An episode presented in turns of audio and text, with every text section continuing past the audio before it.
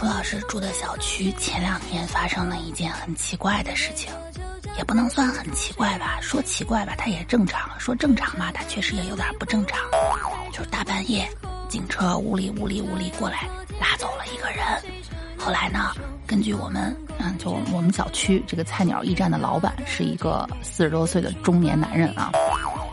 说他是明面上他是菜鸟驿站的老板，实际上他应该就据我所知啊，就他应该算得上是我们这一个小区的信息集散地，其重要程度相当于每个村村口啊，大槐树或者磨盘底下坐的那几个大妈，就差不多这个功能，就是东家长西家短啊，谁家媳妇儿跟谁跟谁家邻居有一些不正当的关系啊，谁家生了个孩子长得不像他爹呀啊，以及谁家顺走。谁谁家两根黄瓜，谁家偷了谁家的马桶盖这种事儿，你去问他，他心里一清二楚。当天在群里面就开始八卦了，说大半夜的这怎么了？怎么警车过来了？是有什么？是有是是有小偷了吗？搞得我们这小区人人自危的啊！嗯，正在我们大家讨论的一锅粥乱糟糟的时候，菜鸟驿站老板出来发话了：不是，有人干那种坏事儿，让人家给逮走了。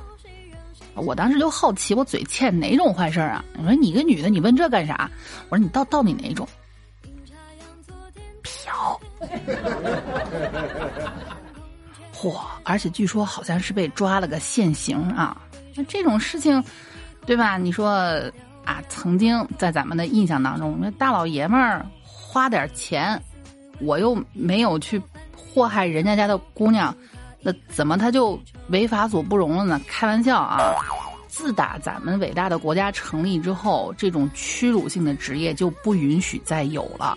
你们两个人你情我愿，这个没问题啊。甚至说这么些年前已经把非法同居啊，甚至耍流氓罪啊，都已经取消了。男生女生出去开个房啊，你们是男女朋友关系，甚至只是你情我愿的炮友关系，都不会有人说你什么。但是，一旦涉及到金钱转账等等的问题，你甚至不能说啊，我跟他你看完事儿之后，我给他点钱。钱让他当当车马费，我跟你讲，就这样你都很容易被盯上。那么各位宝贝儿们啊，你们知道，如果一旦你们起了这种歪心思，起了邪念，或者说你们已经实施过这种行为了之后，你们是怎么被发现的吗？嗯。法网恢恢，疏而不漏啊！不管是疏而不漏，还是肥而不腻，反正总而言之，若要人不知，除非己莫为，对不对？你在院子里面杀鱼呢，你还指望隔壁的猫闻不见腥味儿？开玩笑是。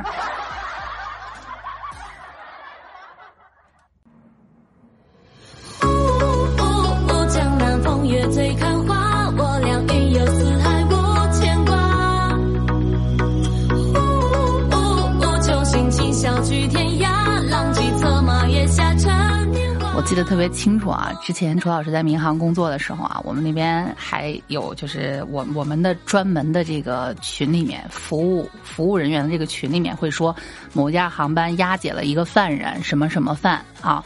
然后那天是押解了一个犯人，说什么什么犯啊？卖嗯啊？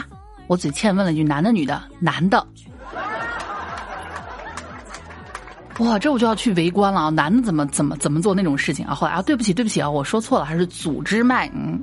所以你看哈，不管你是那个组织者还是那个消费者啊，就就就反反反反正跑不了就对了啊。所以这告诉各位啊，主要是听众朋友们，绝大部分应该也，我不能说绝大部分啊，就是如果一旦有好吧，那应该也是消费者。如果不幸，也不知道是不幸还是万幸，我的听众中有这种人中龙凤啊，你们是组织者，那我也只能劝你们，对不对？孩子回回回回头是岸，好吧？那么怎么说呢？你如果半夜突然接到一通电话，请今天下午三点赶紧到什么什么办呃派出所哪个哪个区的派出所的什么地方接受调查啊？你脸懵啊？你最近干过的事儿，哎，不能呀。我没撞到过老头老太太呀，我按时上班了呀，我没偷过东西啊。我在地铁上，我也没有摸过人小姑娘啊！哎，那你唯独没有想，你想了很多自己上半身能干的事儿，你有没有想过自己可能在下半身出问题了，对吧？啊，你接这，你你可能连自己都想不到，某年某月的某一天，就像一张破碎的脸，你当天晚上的一夜风流，很有可能已经被。对吧？我们手眼通天的警察叔叔全部给监控下来了，甚至我跟你说，当天晚上啊，你们交易了多长时间，人家都一清二楚。我不知道你们前段时间有没有看一个视频啊？就是，呃，是一个房东发现自己租出去的房子有点不对劲儿，安了个监控，监控里面发现一黑一白两个裙子，就穿黑裙子穿白裙子两个女的啊。天，咱不知道是不是黑白无常，反正挺吓人的。一晚上时间，一个接了八个，一个接了二十二个啊！最长的时间不过六分钟，最短的时间两分多钟，而且是算从进屋到出门两分多钟。咱也不知道他们在在里面干了些什么哈。可能进来上了个厕所，哦对，上厕所交交点钱也无所谓哈，那就是把这个钱给交的有点贵了。这事儿应该归物价局管是吧？反正呢，总而言之，你没干过的那些，就你没干过什么。警察叔叔不会冤枉你，你干过了什么，人家也绝对不会说是就这么轻易的放过你，是吧？啊，好了，你说接到一通电话，来，今天下午三点到我们这边接受调查，某年某月某日，你微信向此人转账六百块钱，经调查，此人是卖淫人员。他对非法行为供认不讳，你还有什么要交代的吗？这个时候我建议你不要狡辩，我没有，叔叔，我就跟他谈个人生，谈人生转六百啊。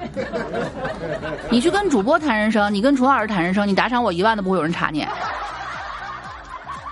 我真没有，警察叔叔，他就是给我卖那个小雨伞的，他只不过把这个小雨伞从两块钱抬到了六百块钱，而且还给我做了一些售后服务。闭嘴，不许狡辩，你信不信啊？你你你敢这么回答的话啊？你你这就属于不配合调查了，哎，咱们这抖精灵的事儿啊，平时说说乐乐乐乐呵一下得了。你真敢在人家执法人员面前这么来啊？等着去死吧！你真的是，你心存侥幸啊！就是当时干那个事儿吧，虽然没有被当当场抓获，但是啊，你要知道有些事情它是会有秋后算账的这种说法的，对不对啊？你说喜提个十五日拘留的牢犯，对不对？这有人就说关个十五天而已而已。你知道吗？现在找什么找什么工作都需要在你户口所在地的派出所去开具无犯罪记录证明。一旦你干过这种事情，哈，无犯罪记录证明就没了，而且还会清晰的显示你因为什么蹲了这十五天，对吧？你说咱就就说我有可能可能是因为这个交通肇事什么的啊，我如果认错态态态度良好，我罚点钱关几天，这也这这也还就能说得过去，对吧？你让人一看你是因为嫖。啊，关了十五天，你自己说难看不难看吧？啊！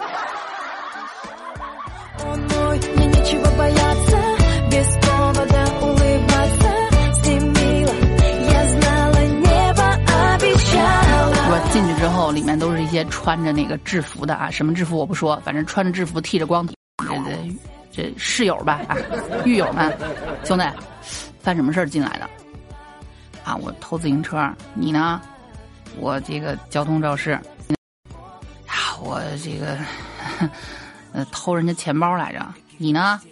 我去公交车上偷拍人家妹子。那你呢？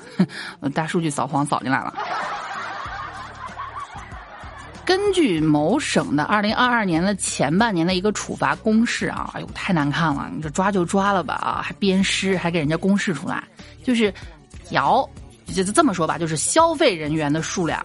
是提供服务人员数量的差不多四倍左右，而且多数是来自于事后追查，所以你们知道了吧？人家不止服务你一个人，甚至我楚老师当年还有一个傻不愣登的我一个听众跟我说，我就是想娶她，我不在乎她是不是当小姐的。你看人家跟对你都连一对一辅导都不是了，人家开的是大班课，你有什么好痴情的啊？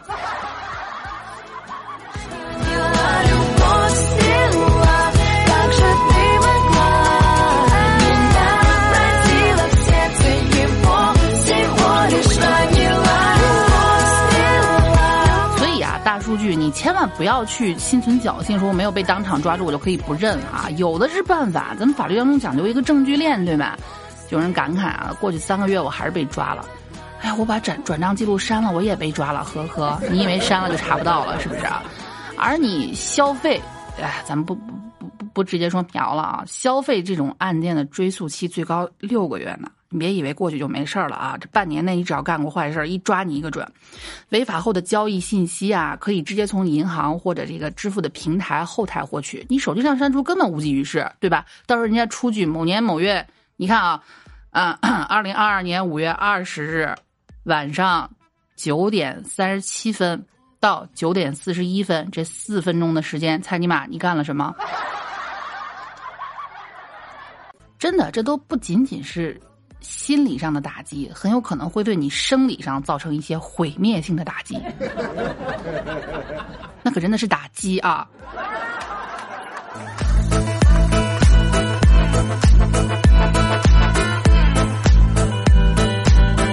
现在呢，什么事情都喜欢用个大数据，对不对？比方说你去了某一家店，然后一看，哎，大数据显示你这个人喜欢平时喜欢喝乌龙茶，不喜欢吃辣的。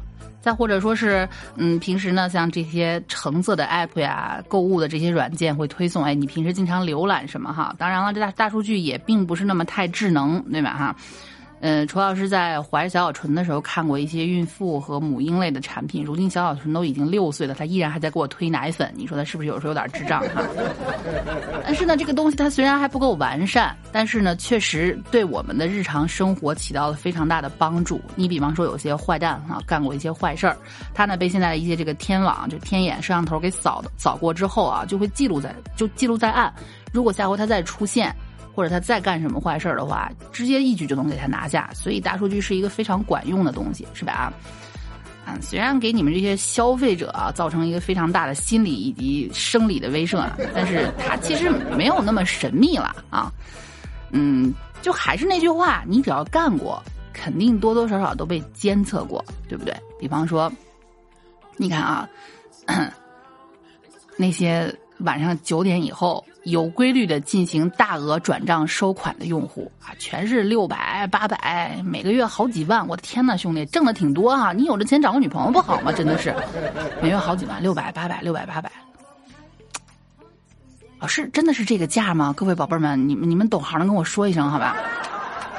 这是属于消费者层面哈，你千万不要去跟人家狡辩，我没有，我这是在上夜校，我白天要上班，我要考研，我晚上给人家付课时费啊，你猜人家会信吗？对不对？你付课时费的，如果你转转给人家那个对面收款的人是正儿八经的良家女性，警察叔叔那么忙，人家才顾不上理你呢，对不对？你也千万不要说，那个。呃，什么警察叔叔，我就是对吧？我给我亲人转账，不是你亲人是什么？这人跟你有没有亲属关系？人家后台一查就查得出来啊！关键是给你转账的那个人，收款方他那边也不干净，对吧？比如说他这是一个年龄在二十到三十五岁。我去，超过三十五岁怎么了？主要是忽然感觉自己被歧视了。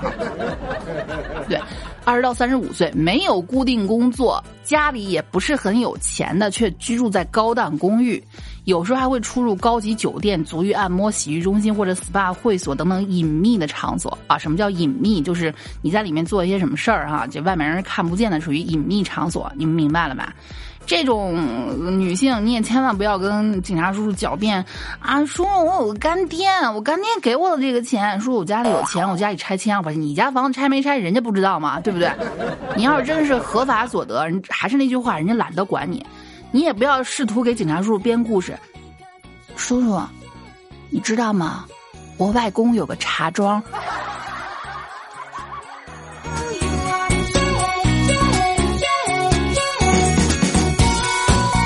实这种啊，你说平时自己没有什么固定工作，天天出入这些隐秘的高档场所，消费与自己日常的收入不匹配，因为每个人收入人家是有这个。就是银行都是有流水的，你说你一个月挣个两三千，或者你一个月根本就没有银行流水，为什么？因为现在大大部分都是用这个支付平台转账了，不走银行卡了哈。你没有这个流水，每个月大几万的消费，是不是？最要命的是有些这个这个提供服务者之前还有过违法记录，就是就是就是做这个提供服务的这种违法记录。你说你有前科了，虽然咱们都说啊，改过自新，浪子回头金不换，旧鞋旧衣服换鸡蛋，是吧？但问题是你之前干过，你轻车熟路，再次重操旧业的几率可比人家一张白纸要多得多得多，对不对？大家都清楚啊。所以呢，就如果你你是那个消费端以及服务端这种啊，警警察叔叔会把你们列为这个重点怀疑对象。并且呢转到网警那边人工进行核查。所以啊，说到这儿啊，还是跟你们提个醒，别以为干过坏事真的没人知道，好吗？这期节目先录一半儿吧，好吧，先录一半儿啊，就是我不敢确定我 我会不会顶着风被下架，好吗？等于是揭露我一个行业内幕了。如果你们有兴趣，这期节目下面留言，楚老师给你们继续揭露。嗯。